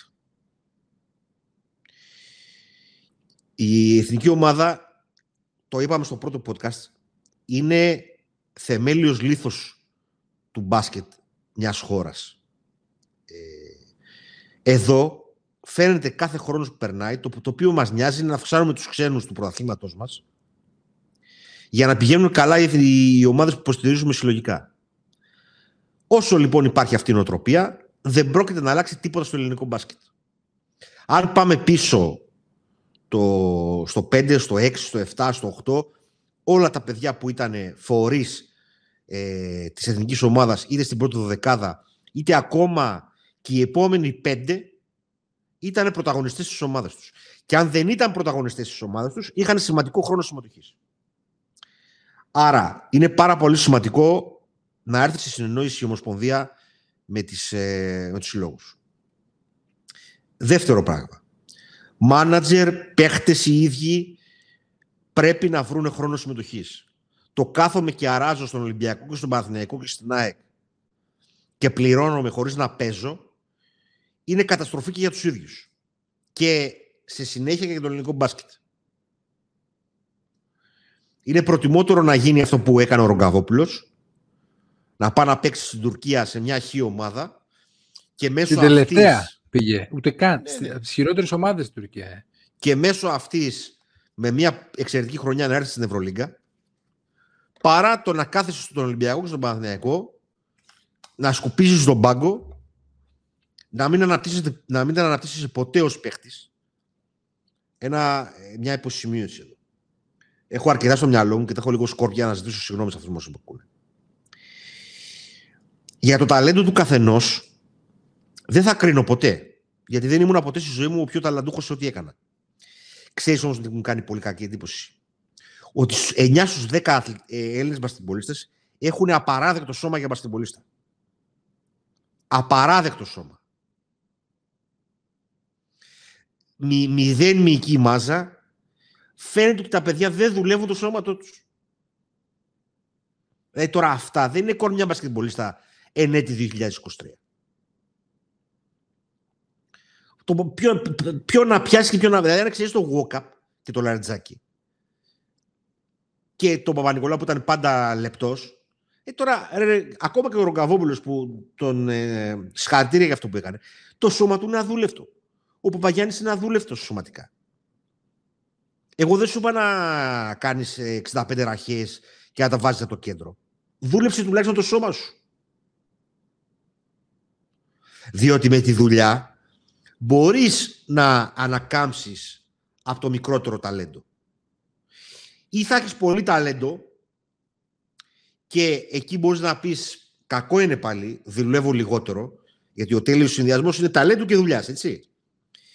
Αλλά όταν δεν έχεις ειδικά ταλέντο, πρέπει να ξημεροβρεδιάζεις στο γυμναστήριο. Δεν είναι σώματα αυτά. Δηλαδή έβλεπες τους αντιπάλους και καταλάβαινες τη διαφορά. Επομένως, για να το κλείσουμε, να το κάνουμε μια, ένα, ένα μάζεμα. Και αυτά περί σκεπτόμενου μπάσκετ, αυτή την μπουρδα που επαναλαμβάνεται ότι αυτό είναι το πρόβλημα, να, να ξαναπώ για όσους δεν το ξέρουν, Τον όρο σκεπτόμενο μπάσκετ τον έφερε στην κουβέντα ο Σκουντής με τον ε, Χατζη, να, δεν θυμάμαι τώρα το Χατζη Γεωργίου, στον ημιτελικό με την Αμερική, διότι η ανικανότητά τους στο να εξηγήσουν γιατί κερδίζαμε, τους προέκυψε στο μυαλό τους σκεπτόμενο μπάσκετ. Δηλαδή, ότι εκμεταλλεύεσαι τα μισμάτς που το κάνουν 9,5 ομάδες στις 10 και ότι έπαιζε speaker role το οποίο οι Αμερικάνοι ε, δεν τον πήρανε ποτέ χαμπάρι και μετά αλλάξαν όλη την αμυνά τους πάνω σε αυτό που πάθανε, γιατί έτσι κάνουν οι σοβαροί οργανισμοί. Όχι ότι είναι τέλειοι, έχουν και αυτοί άλλου προβλήματα, αλλά αυτό τώρα δεν είναι τη κουβέντα. Λοιπόν. Εννοείται ότι στα δικά σου χαρακτηριστικά, στα δικά σου πλεονεκτήματα, πρέπει να τα εκμεταλλευτείς. Τώρα ότι μπήκε μια ταμπέλα και ότι είμαστε υπέρ ή κατά αυτού του πράγματος είναι 100% ελληνικό DNA. 100% ότι κρύβομαι πίσω το δάχτυλό μου. Δεν κοιτάζω την πραγματικότητα, το βασικό πρόβλημα ποιο είναι βρίσκω έναν τίτλο και είμαι ή υπέρ του σκεπτόμενου μπάσκετ ή εναντίον του σκεπτόμενου μπάσκετ. Κάνουμε δηλαδή αυτό που κάνουμε κλασικά στην Ελλάδα. Δημιουργούμε δύο στρατόπεδα. Παίρνει ο καθένας από μία μεριά του στρατοπέδου και γίνεται πικ Δεν βάζουμε κάτω να δούμε ρε παιδιά, αφήστε τους τίτλους τώρα και τις ιστορίες. Ποια είναι η ουσία του προβλήματος. Ε, μία η ουσία είναι του παραγωγικού μπάσκετ. Πάρα πολύ ωραία. Η δεύτερη ουσία είναι τι κάνουμε από αυτά τα παιδιά που έρχονται Έστω και τα λίγα. Τι, τι θα κάνουμε αυτά τα παιδιά; Τίποτα. Χαρακτηριστικό παράδειγμα ο Νικολαίδης, ο Χαραλαμπόπουλος, που έπρεπε και αυτός να ξενεντευτεί για να ξαναβρει τον εαυτό του και ούτω καθεξής. Λοιπόν, πρέπει να σταματήσουμε σαν χώρα συνολικά σε όλα τα πράγματα. Αλλά τώρα επειδή δεν μας ενδιαφέρουν, πάμε στο μπάσκετ. Να σταματήσουμε να κρυβόμαστε πίσω το δάχτυλό μας, να βρούμε ποια είναι η ουσία του προβλήματος και όχι τίτλοι και πάνω σε αυτό να δουλέψουμε και να δουλέψουμε με ορίζοντα. Όχι με ορίζοντα έξι μήνες, ένα χρόνο, ένα μισό χρόνο. Οποιοδήποτε θα είναι ο επόμενος προπονητής της εθνικής ομάδας, ακόμα και αν είναι αυτός ο Ιτούδης, πρέπει να πάρει πενταετές συμβόλαιο και να δουλέψει με ορίζοντα πενταετίας και να ξεκαθαρίσει η Ομοσπονδία ότι για τις επόμενες δύο-τρεις ε, παρουσίες μας, ειδικά όταν δεν θα είναι ο Γιάννης στο παρκέ, δεν έχουμε καμία τέτοια πέραν από το να ξαναγίνουμε ομάδα. Όλο το συνάφι, δημοσιογράφοι, ομοσπονδία, παίχτες, προπο... όλοι πρέπει να ξαναβάλουν το κεφάλι στον τορβά και να δούνε τι γίνεται εδώ πέρα, γιατί πάμε προς εξαφάνιση. Είναι πάρα πολύ εύκολο να πεις δεν έχουν ταλέντο, μωρέ, εντάξει.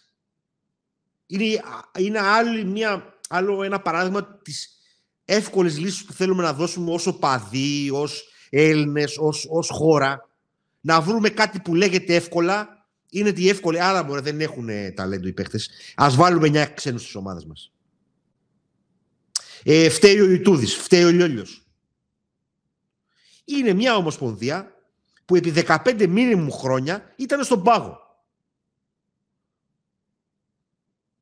Αυτό δεν αλλάζει από τη μια μέρα στην άλλη. Και προς τον κύριο Λιόλιο δεν αλλάζει ούτε με φαντασμαωρικές κινήσεις και κινήσεις του φαίνεστε. Ούτε κάνοντας τον οργανωτή στην κερκίδα, έτσι. Δεν με απασχολεί αυτό. Δεν είναι το μικρό. Πρέπει όλοι μαζί, όλοι, από το, από το να γίνει εκπαίδευση στους δημοσιογράφους τι διάλογο να λένε μέχρι τον τελευταίο παίχτη ότι ξέρεις κάτι παιδί μου, αγόρι μου. Δεν υπάρχει μέλλον στο να κάθεσαι το δέκατος στον πάγκο του Ολυμπιακού και του Παναθηναϊκού. Βγες έξω να παίξεις. Λοιπόν. Να πω και κάτι και, και δεν λύνεται και με ένα podcast βέβαια αυτό το πράγμα. Είναι, ένα, είναι ένα πρόβλημα το οποίο όμως πρέπει να φύγουν από τη μέση οι τίτλοι και αυτό το οποίο πονάει τον καθένα. Άλλος είναι εναντίον του σκεπτόμενου μπάσκετ και άλλος είναι υπέρ του σκεπτόμενου μπάσκετ. Μπούρδε, ελληνικές μπούρδε, μόνιμες. Το πρόβλημα είναι ότι πρόκειται για ένα πράγμα το οποίο επί 15 χρόνια δεν άλλαξε τίποτα. Ότι επί 15 χρόνια δεν δίναμε καμία αξία στη, στη συνέχιση μιας ομάδας, στο τι σημαίνει προπονητής και ούτω καθεξής. Και τώρα ξαφνικά πάλι απαιτούμε αποτελέσματα. Δεν έρχονται παιδιά έτσι. Και αν θέλουμε, και, και κλείνω με αυτό, και αν θέλουμε να είμαστε και ειλικρινεί, όπως το λέω πάντα με τον εαυτό μας και κοιταχτούμε στον καθρέφτη. Τι είναι το ελληνικό μπάσκετ; Λοιπόν, είναι τα παιδιά τα οποία έτυχε ο Γκάλης, ο Γιαννάκης, ο Φάνης ο Χρυστοδούλου και ο Φασούλας να παίξουν μαζί. Τέσσερις παίχτες, άλλος λίγο μεγαλύτερος, άλλος λίγο μικρότερος, που είναι τέσσερις από τους καλύτερους παίχτες που έχει βγάλει το ελληνικό μπάσκετ ποτέ και έπαιξαν μαζί και έφεραν τις επιτυχίες μέχρι το 1991.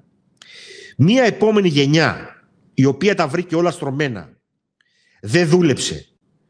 Ήπιε παραπάνω ουίσκια από ότι όλη η Σκοτία μαζί, η γενιά του Σιγάλα, του Αλβέρτ και του καθεξής, και έφαγε τις απανωτές φαλιάρες, ειδικά όταν σταματήσαν οι μεγάλοι. Μια γενιά η οποία δεν βρήκε σχεδόν τίποτα έτοιμο και έπρεπε να ξαναχτίσει από την αρχή, και ξανά είχαμε την τύχη να έχουμε μαζί τον Παπαλουκά, τον Διαμαντίδη, τον Ζήση, τον Σπανούλη. Το, το Σοφοκλή, τον Σκορτιανίτη, τον Λάζαρο, τον Παπαδόπουλο, τον Κακιούζη, τον Τικούδη, τον Τσιτσαρή, τον Φώτσι. Πάλι παίχτες. Χατζιβρέτα. Τι λες τώρα, Αλλά, τώρα Χατζιβρέτα, Χατζιβρέτα τέλος πάντων. Ναι, ναι, για το Χατζιβρέτα, άστο τώρα. Λοιπόν, ε, λέω για τους καλούς παίχτε της εθνικής ομάδας τέλος πάντων. Όχι ότι ο Χατζιβρέτα ήταν κακός. Ήταν ένας παίχτη ο οποίος ήταν plug and play. Τέλος πάντων.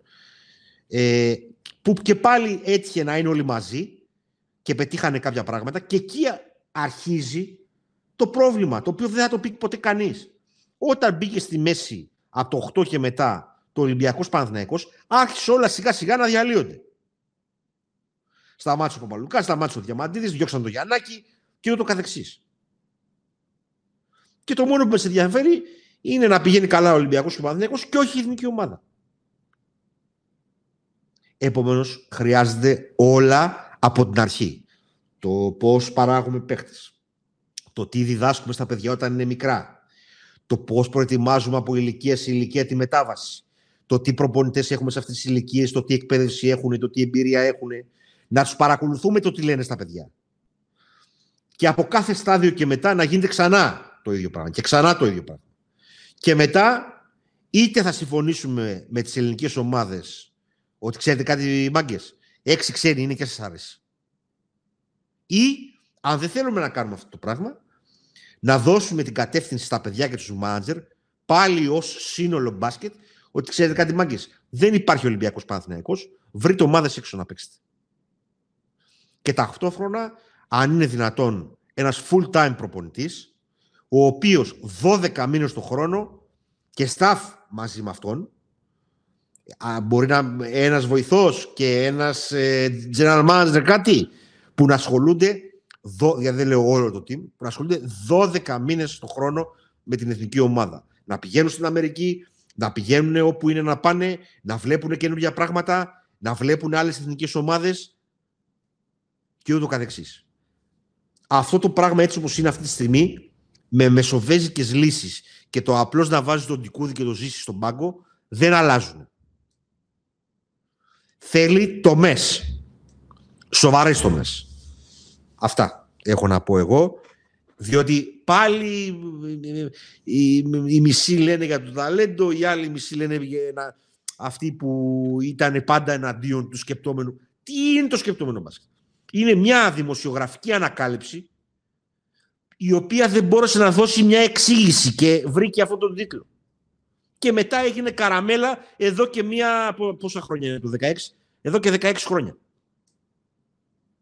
Αυτό είναι. Δεν είναι τίποτα. Δεν είναι κάποια σχολή. Το έχουμε ξαναπεί πολλές φορές. Το αποτέλεσμα των εθνικών ομάδων ήταν η σύμπραξη πολλών καλών παιχτών και προπονητών οι οποίοι ήταν τις περισσότερες φορές full time και κατα... Γιατί τελείω διαφορετικός ο ρόλος του προπονητή σε μια ομάδα με τον προπονητή σε μια εθνική ομάδα. Τέλος πάντων, αυτά με την εθνική ομάδα δεν ήταν καθόλου έκπληξη αυτό που έγινε. Αυτό μπορούσαμε να κάνουμε, αυτό κάναμε. Και μπορούμε να προχωρήσουμε παρακάτω. Και μπορούμε να, να προχωρήσουμε παρακάτω απλώς χωρίς να τα βάζουμε κάτω από το χαλί, να βάλουμε κάτω και να δούμε όλο το οικοδόμημα. Από το Α μέχρι το Ω. Αυτά. Να πω και εγώ κάτι τελευταίο, ότι λέμε τους Αμερικάνους που ανέφερα πριν, ο Σιζεύσκι όταν ανέλαβε το project, πριν πετύχει το χρυσό στους Ολυμπιακούς του Πεκίνου, που ήταν και το στόχος, αποκλείστηκε στο μοτομπάσκετ από την Εθνική Ελλάδος. Το πρώτο μεγάλο στραποπάτημα χοντρό και χαστούκι των Αμερικανών. Δεν τον διώξανε μετά. Αυτό. Τίποτα άλλο. Ωραία. Το, λοιπόν. πρόβλημα, με τους, το πρόβλημα με τους Αμερικάνους, για να το συγγνώμη που σε διακοπτώ, εκτός ότι τα μοντομπάσκετ δεν τα έχουν ποτέ σε καμιά ιδιαίτερη εκτίμηση. Ε, για αυτούς οι Ολυμπιακοί αγώνες είναι επιτομή. Ε, έχει αρχίσει το πρόβλημα να έρχεται ήδη από το 2002. Έχουν πρόβλημα το 2002, έχουν πρόβλημα το 2004 και το 2006 ξεκινάνε τότε να αρχίσουν να το βλέπουν αλλιώς. Παίρνουν τον data από τα πώς χάσανε την εθνική ομάδα και προχωρήσανε. Έχουν πάλι αποτυχίες γιατί πάλι δεν μπορούν να αναφέρουν όσου παίχτε θέλουν, ειδικά στα μου τον μπάσκετ. Λοιπόν, ε, αλλά τουλάχιστον συλλέγουν data και προχωράνε. Συλλέγουν data και προχωράνε. Και αυτή τους η ομάδα έχει προβλήματα. Ε, οι οποίοι τα συζητάνε τα προβλήματα. Δεν τα κρύβουν κάτω το χαλί, τα δώσαν όλα τα παιδιά. Πρέπει να σταματήσει να υπάρχει δικαιολογία. Τα δώσαν όλα τα παιδιά. Αυτά. Ωραία. Πάμε να κλείσουμε και την εκπομπή με λίγο με διασταυρώσεις στα προημιτελικά. Αναφέρω απλά ότι έχουμε Ιταλία, Ηνωμένες Πολιτείες που το ζευγάρι το οποίο διασταυρώνεται στα ημιτελικά με τον νικητή Γερμανία-Λετωνία. Λιθουανία-Σερβία που διασταυρώνεται με το Καναδά-Σλοβενία. Οι Σέρβοι να πω ότι εντάξει έπεσαν στην Ακρόπολη και, και βρήκαν πορτοφόλι με...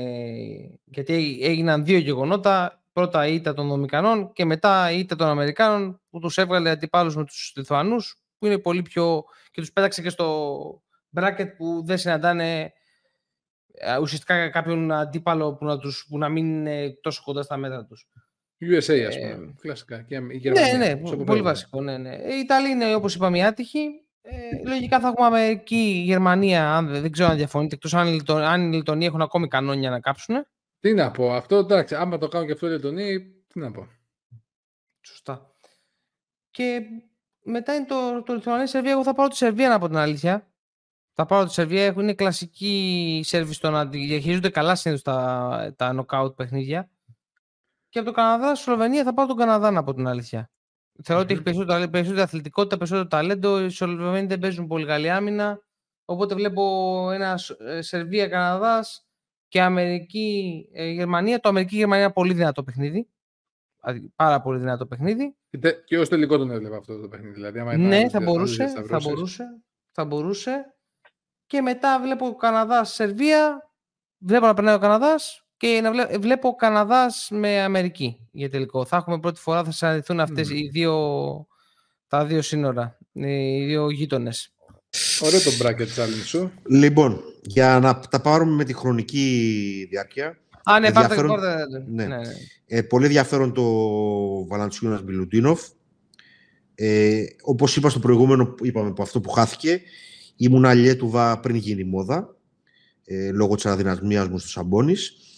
Ε, επομένως, ε, θα πάρω τη Λιθουανία και θα υποστηρίξω φανατικά τη Λιθουανία ε, για άλλη μια φορά σε κόντρα με τη Σερβία. Δεν τρέπομαι καθόλου. Είμαι περήφανος γι' αυτό. Πάρτε και παίξτε ε, Σερβία τώρα, έτσι. Λοιπόν, αυτά, αυτά, ό,τι λέει τώρα ο Αντώνης, Φανατικά, εσείς, φανατικά με Λιθουανία. Πάρτε και παίξτε Σερβία τώρα, τώρα λοιπόν, που το λέει. Μην φοβηθείτε. Ε, νομίζω ότι οι Αμερικάνοι έχουν απάντηση για τον... Ε, για προαπέναντι στους Ιταλούς και έχουν, ε, πώς το λένε, ε, wings για το Σιμώνε Φοντέκιο. Επομένως, ε, λογικά, εύκολα ή δύσκολα θα κερδίσουν. Τώρα, στο Γερμανία-Λετωνία, πάρα πολύ ωραίο παιχνίδι, πάρα πολύ ωραίο παιχνίδι. Ε, θα το, πραγματικά είναι να κάτσεις να το δεις. Η λογική λέει Γερμανία. Τώρα, παρόλα αυτά δεν τους ξεγράφω τους Λετώνους. Δηλαδή, θα είναι, πιστεύω θα είναι πιο κλειστό παιχνίδι από ό,τι το περιμένουμε. Και στον Καναδά-Σλοβενία ε, θα εξαρτηθούν πολλά, ε, όπως προείπα και με το σούτ των, των ε, Καναδών. Ε, τους έχω λίγο σε πιο κάτω σε εκτίμηση από δύο Κώστας τους Καναδούς. Ε, λογικά, η λογική λέει ότι έχουν περισσότερα όπλα από τους Σλοβαίνους. Εκτός αν βάλει 40 πόντους 50 ο Ντόστης, δεν ξέρουμε τώρα τι, τι μπορεί να γίνει. Και μετά τα ζευγάρια είναι, είπα Γερμανία, Κωστά. Ναι, είπα Γερμανία. Ωραία. Και ο τελικός θα ξανά είναι Αμερική-Λιθουανία.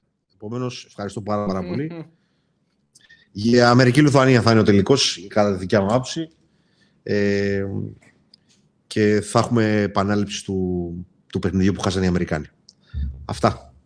Γιώργη; Λοιπόν, εγώ πολύ σύντομα να πω ότι δεν διαφωνώ σε τίποτα με τον Κώστα. Αν βρεθεί και τρίτη σερή ομάδα να δίνει ελεύθερα τρίποτα στους Λιθουανούς αβίαστα, συγγνώμη, αλλά υπάρχει πρόβλημα, κάτι, κάτι δεν βλέπουν αυτοί οι άνθρωποι, δεν ξέρω. Γιατί πέσει η Εθνική, το έκανε τρομερό overhelping, δεν είχε Ναι, να ναι, απαντήσει ναι, στο, ναι. Δεν είχε δεν είχε απαντήσει στο το 5 ισχύει. κάποιο. Δεν είχε. Κοίτα, αντικειμενικά σε εκείνο το σημείο ε, δεν είχαμε πόδια από ένα σημείο μετά. Δεν ήταν Αυτός τόσο. θέλω να σου πω ότι Δεν, δεν, δεν είχαμε δεν λύσεις. ήταν τόσο... Ναι, είχαμε δεν είχαμε σώματα. λύσεις. Ναι, ναι, ναι. Οι Σέρβοι έχουν να, κου- να, κάπως να ματσάρουν σε ύψος και σε μέγεθος τους, ε, τους ε, Συμφωνώ. Λιθουανούς. Οι δε Αμερικάνοι, σαν να μην είχε συμβεί ποτέ το παιχνίδι της, ε, Λι- σαν, σαν η Λιθουανία ξεκινάει και πρώτη φορά την ε, διοργάνωση, της ζουν ελεύθερα τρίποντα. 9 τρίποντα στην αρχή, των οποίων τα περισσότερα ήταν ελεύθερα. Βέβαια να πούμε εδώ ότι είναι τα μάμι ήττα αυτή, έτσι. Για να μπουν στα, ε, στα νοκάουτ οι Αμερικάνοι. Έτσι λένε οι κακές γλώσσες. Έτσι λένε οι κακές γλώσσες. Αλλά θέλω να πω ότι με λίγα λόγια εγώ θα πάω με τη Σερβία. Πιστεύω ότι θα τους κο- πιέσουν καλά στην περιφέρεια. Κατά τα άλλα, θα συμφωνήσω μαζί σας, θα πάω με Καναδά. Και πιστεύω ότι στο Σερβία-Καναδάς θα δώσω προβάδισμα στους ε, Καναδούς. Έχουν πολύ περισσότερο ταλέντο, θεωρώ, από τους Σέρβους και ίσως αυτή η Εγώ εξ άγνοια που θα αρχής. έχουν Ναι, ναι. Εξ αυτή αρχής η άγνοια θεωρώ. και το Α. δεν έχουν το πρέπει αυτοί οι άνθρωποι. Αυτοί τελείως είναι επιτυχημένοι. Περάσανε στο Παρίσι, ήταν εκεί. Θέλω να πω ότι είναι επιτυχημένη ως ομάδα και νομίζω θα είναι στο Παρίσι, αν δεν κάνω λάθος. Κι εγώ, Νομίζω ναι, ναι, το- έτσι νομίζω. ναι, ναι, ναι, ναι. Όπως και οι Αμερικάνοι, έτσι να πούμε. Όπως Και ο οι Στίβκερ Αμερικάνοι, είπε. Ότι... Ναι, ναι, έτσι. Οπότε αυτή τη στιγμή πιο πιθανό, εκεί που θέλω να δω την έκπληξη και δεν είμαι σίγουρος, είναι στο ΗΠΑ Γερμανία. Εκεί δεν θα πάρω take, να πω την αλήθεια, διότι η λογική λέει, Γερμα... η λογική λέει Αμερική, αλλά πιστεύω ότι οι Γερμανοί θα τους κουράσουν, τους κοντράρουν. Θα τους... δεν, είναι... δεν με τρομάζει αυτή η Εθνική Αμερική. Α, εκεί μόνο έχω την απορία, αλλά εντάξει, εδώ θα είμαστε, θα τα πούμε, ελπίζω. Αν μας ακούτε τώρα, όλα έχουν πάει καλά. Όλα. Αυτό έχω να πω εγώ. Τέλεια. Τέλεια. Ωραία. Λοιπόν, πάμε να κλείσουμε λοιπόν. George, να κάνουμε ένα promo time. Ένα promo time για όσους μπήκαν τώρα στην παρέα μας ή κάναν skip την εισαγωγή. Μας ακολουθείτε με το handle The All Arounders σε YouTube, Facebook, Twitter, Instagram, Spotify, Google, Apple Podcast και πατάτε το subscribe, κάντε rating σε όποια πλατφόρμα σας δίνετε τη δυνατότητα, βάλτε πέντε αστεράκια, στείλτε μας feedback, το χρειαζόμαστε και επίσης μπαίνετε στο The All Arounders Hub, κάνετε στο substack των The All Arounders, κάνετε και εκεί subscribe και από τον Οκτώβριο θα έρχονται τα ωραία τα notification με πολύ όμορφα κείμενα μπασκετικού αμυγός περιεχομένου. Πολύ σύντομα. Να πούμε Όχι, ότι π- προσπαθούμε να βελτιωθούμε εν ώψη της καινούργιας σεζόν. Ε, ψάχνουμε καινούργια πλατφόρμα να γράψουμε, γι' αυτό χάθηκε στο cloud το προηγούμενο.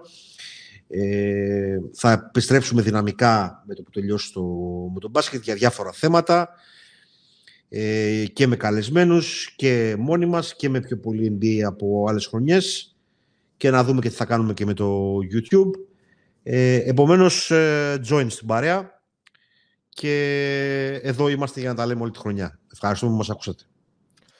Είμαστε δύο All Rounders. Χαιρετούμε. Γεια χαρά!